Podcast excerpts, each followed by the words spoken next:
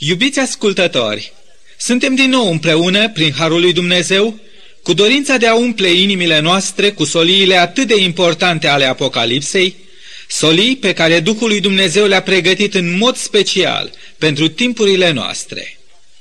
În ultima parte a studiului din emisiunea trecută, am dat citire primelor cinci versete ale capitolului 18 și am subliniat câteva gânduri pe marginea lor.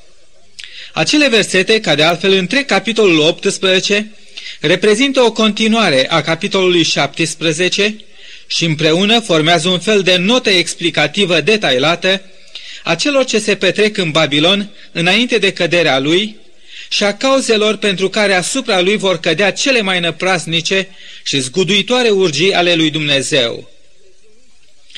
După ce și cea de-a șaptea plagă va cădea, așa cum este descrisă în capitolul 16, istoria păcatului pe această planetă va fi ajuns la ultima ei filă. În acel moment, Domnul Isus Hristos va părăsi cerul pentru ca să vină din nou la noi. El va veni atunci în postura de mirele mult așteptat. El va veni ca să ia la sine pe toți aceia care au dorit și s-au pregătit pentru acest eveniment. Pentru cei ce l-au așteptat și s-au rugat mereu, vie împărăția ta. Acest eveniment este de fapt fericita lor nădejde. Atunci, pe toate coridoarele Universului, se va rosti anunțul divin. A venit nunta mielului, soția lui s-a pregătit.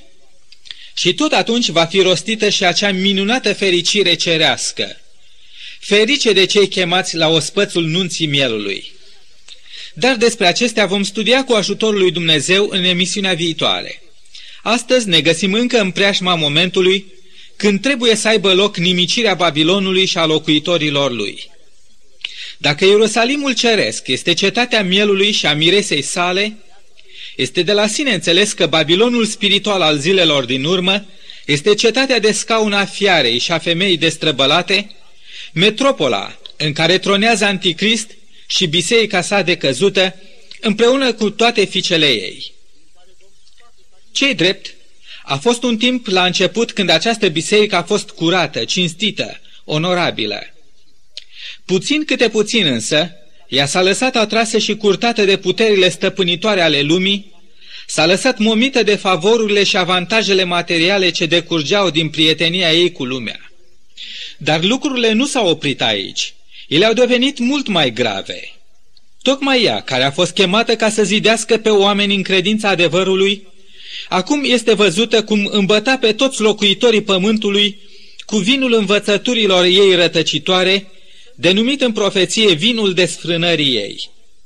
Ea care trebuia să mărturisească tuturor locuitorilor pământului despre frumusețea și iubirea Domnului Isus și să devină pentru toți o mireasmă de viață spre viață, a devenit mai degrabă un locaș al dracilor, o închisoare a oricărui duh necurat, o închisoare a oricărei păsări necurate și urâte.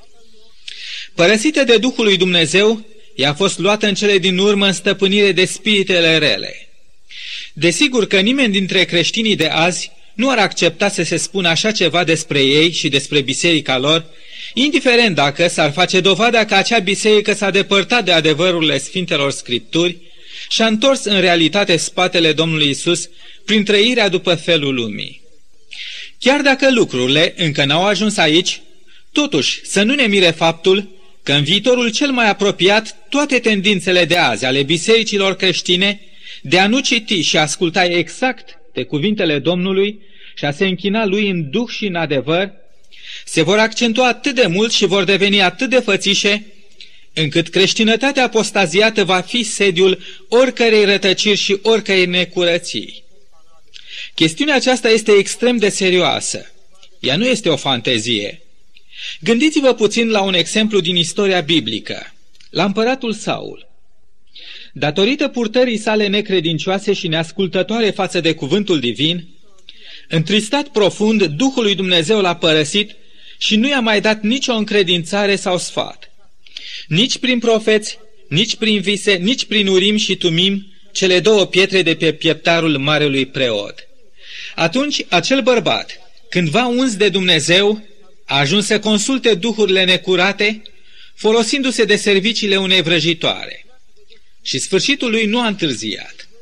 Așa va fi și cu biserica de altă dată a Domnului Isus, dar care l-a părăsit.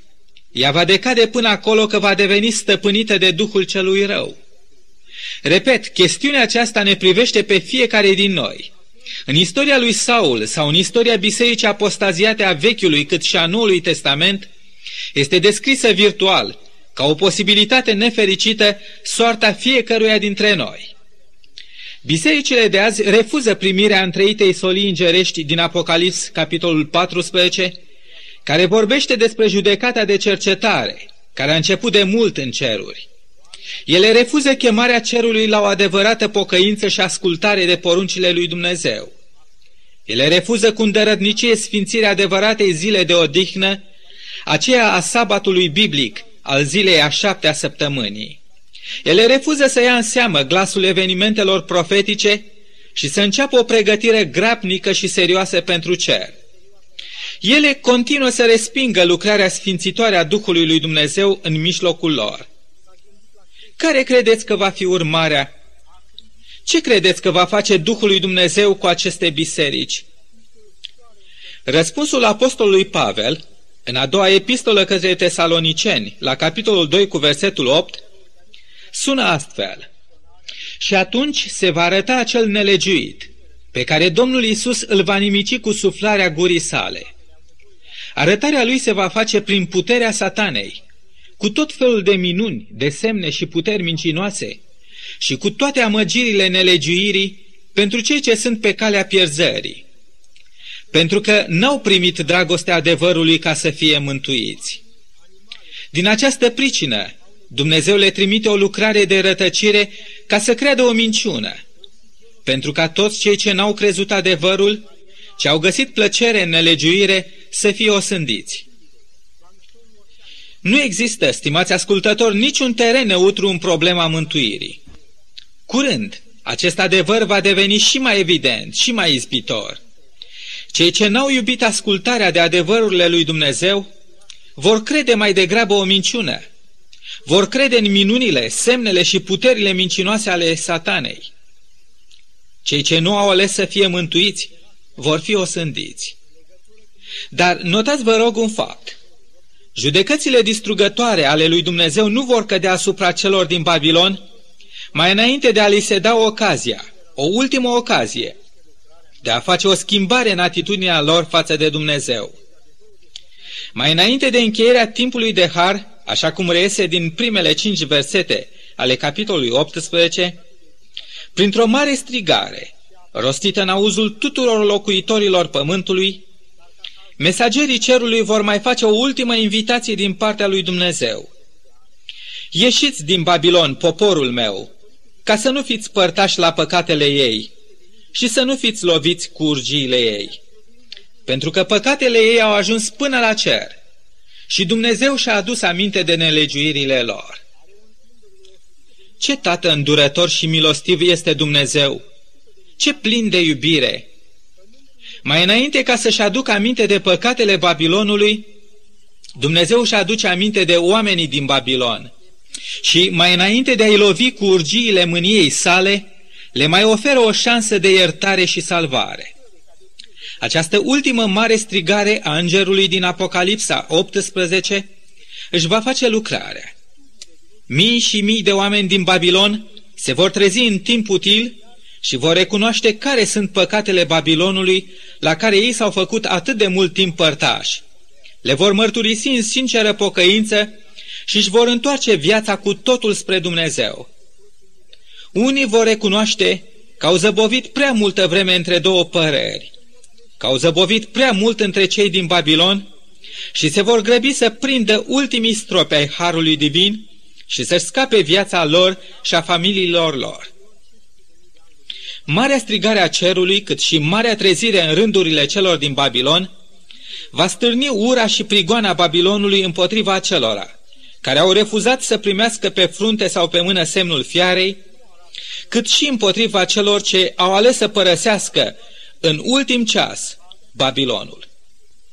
Dar cu cât ura și persecuția Babilonului vor fi mai aprinse, cu atât mai fierbinți vor fi rugăciunile celor credincioși către Dumnezeu, ca să aducă cât mai repede ziua izbăvirilor de pe pământ.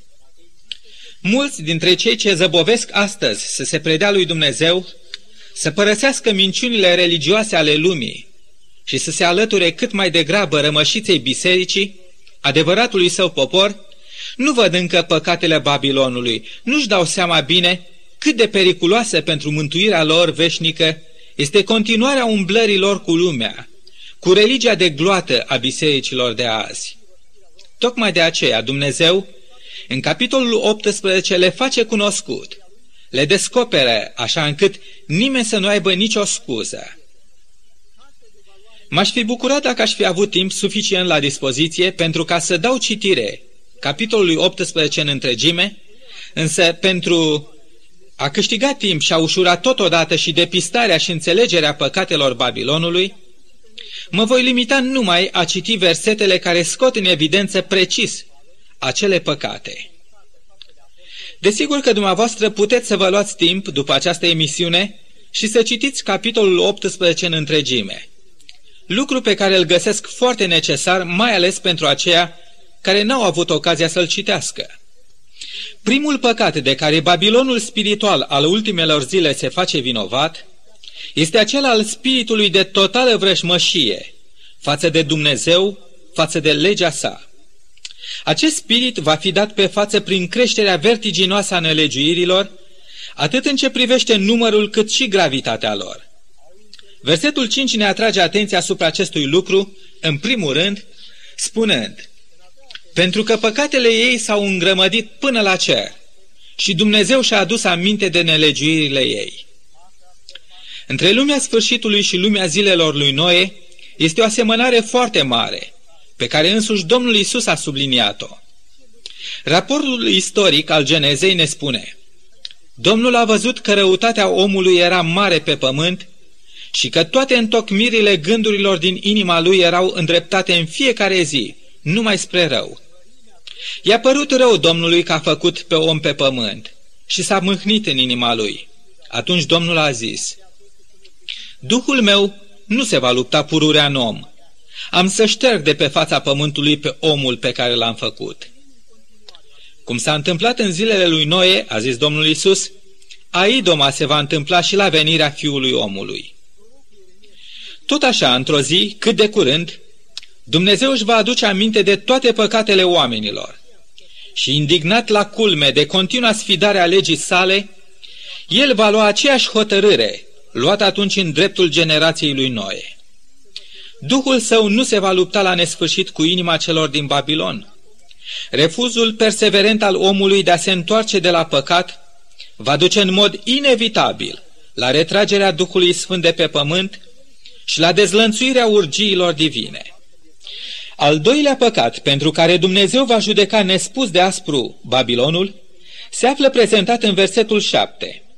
Este tocmai păcatul care a dus la alungarea lui satana din cer și care îi va aduce în cele din urmă pieirea, și anume păcatul mândriei. Iată în acest sens păcatul Babilonului. S-a slăvit pe sine însăși. Zice în inima sa, șed ca împărăteasă.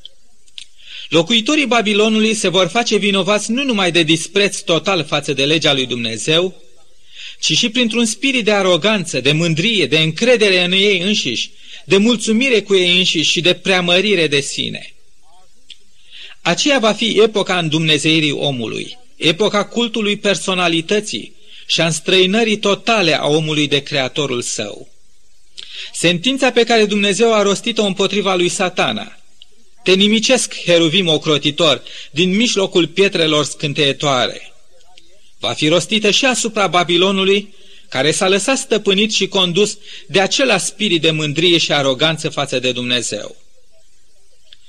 Notați, vă rog, și cel de-al treilea păcat grav, care va atrage asupra Babilonului toată furia cerului. El se află descris în versetele 12 și 13 pe care vă invit să le citiți cu foarte mare atenție. În aceste două versete este dată o listă de 28 de articole cu care Babilonul a făcut comerț, a vândut și a cumpărat. De la articole de mare preț, ca aur, argint, fildeș și vase de lemn foarte scump, mătăsuri, până la boi, oi, cai, căruțe și robi. Dar lista nu se încheie cu robi, ci mai este amintit și un alt articol cu care Babilonul a făcut comerț intens, și anume cu sufletele oamenilor. În Babilonul ultimelor zile nu va fi lipsă de nimic. În el se va putea găsi orice pe bani, până și sufletele oamenilor. Fiara și femeia vor deține în mâna lor toate hățurile vieții spirituale și materiale ale Babilonului. Atunci găsirea unui loc de muncă, câștigarea existenței, dreptul de a vinde și cumpăra, vor depinde atât de bunăvoința conducătorilor societății, dar mai ales de acceptarea mentală sau fizică de a primi semnul fiarei, semnul supunerii față de ea.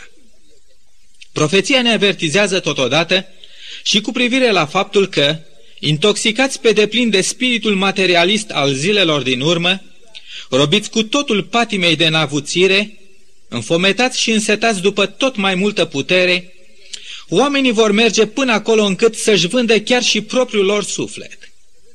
Ei vor vinde chiar și cele mai intime și mai profunde legături umane. Atunci se vor împlini cuvintele Domnului Hristos consemnate în Evanghelia după Matei, la capitolul 24 cu versetele 12 și 10, care ne spun astfel. Și din pricina mulțirii fără de legii, dragostea celor mai mulți se va răci. Atunci mulți vor cădea. Se vor vinde unii pe alții și se vor urâ unii pe alții. Atât de devalorizați vor ajunge să fie oamenii în proprii lor ochi, încât viața lor va fi așezată la vânzare în rând cu aceea animalelor necuvântătoare. Unde se vor găsi atunci mari filozofi ai lumii, mari prezicători ai unei epoci de nemai văzut progres pentru omenire? Cum se va împăca atunci realitatea unei lumi mercantile și crude, cu profețiile lor privind progresul spiritual al rasei umane. Din potrivă, Dumnezeu a arătat clar în cuvântul său că omenirea va merge din rău în mai rău, până când oamenii vor umple în cele din urmă măsura răbdării lui Dumnezeu. Al patrulea păcat, pentru care Dumnezeu va lovi Babilonul cu dureri de nedescris, este arătat în versetul 24 și anume, citez, pentru că acolo a fost găsit sângele prorocilor și al sfinților și al tuturor celor ce au fost junghiați pe pământ. A muri în locul altcuiva este suprema manifestare a iubirii. În timp ce a lua viața cuiva este cea mai puternică dovadă de ură. Babilonul spiritual al ultimelor zile va trebui să plătească pentru toate viețile sfinților care au fost omorâți din pricina credinței lor. Dar de ce să plătească această ultimă generație pentru crimele săvârșite altcândva pe parcursul istoriei, pentru care alte generații ar trebui să fie răspunzătoare? Nu, nu vă grăbiți să condamnați pe Dumnezeu pentru asemenea nedreptate, deoarece El a spus destul de clar în cuvântul Său. În cartea prorocului Ezechiel, la capitolul 18 cu versetul 4. Sufletul care păcătuiește, acela va muri. Aici este vorba de o judecată colectivă și o pedeapsă colectivă care va cădea asupra celor din Babilon, pentru că spiritul care a dominat în Babilon a fost spiritul de ură contra celor credincioși. De aceea nu este nevoie să omor pe toți prorocii, pentru ca să fii vinovat de vărsarea sângelui tuturor profeților. Cu alte cuvinte, nu este nevoie ca să săvârșești toate păcatele condamnate de legea lui Dumnezeu, pentru ca să fii judecat și găsit vinovat, ci numai unul. Ceea ce va conta în fața justiției divine nu va fi în final numărul păcatelor, sau în cazul Babilonului, numărul sfinților care au fost omorâți în ultima generație, ci mai degrabă pornirea lăuntrică excesivă spre violență și crimă a celor din Babilon. Ultimele pagini ale istoriei Babilonului vor demonstra oricărei ființe din univers două lucruri egal de importante. Primul este acela că poporul rămășiței va alege mai degrabă să moară decât să ne cinstească legea lui Dumnezeu prin neascultare. Iar al doilea este că toți aceia care au ales să slujească lui satana, dacă li s-ar îngădui, ar fi dispuși să omoare pe toți aceia care se așează în calea scopurilor lor de a stăpâni pământul. Dumnezeu va îngădui forțelor răului să înainteze până la punctul succesului aparent al planurilor lor de a șterge dintre cei vii pe cei credincioși. Însă atunci când Babilonul va semna decretul de moarte împotriva sfinților ultimei generații și când cei răi vor alerga să se îmbete pentru ultima dată de sângele sfinților, atunci chiar în momentul acela sinistru, glasul lui Dumnezeu va fi auzit de către toți spunând, s-a sfârșit.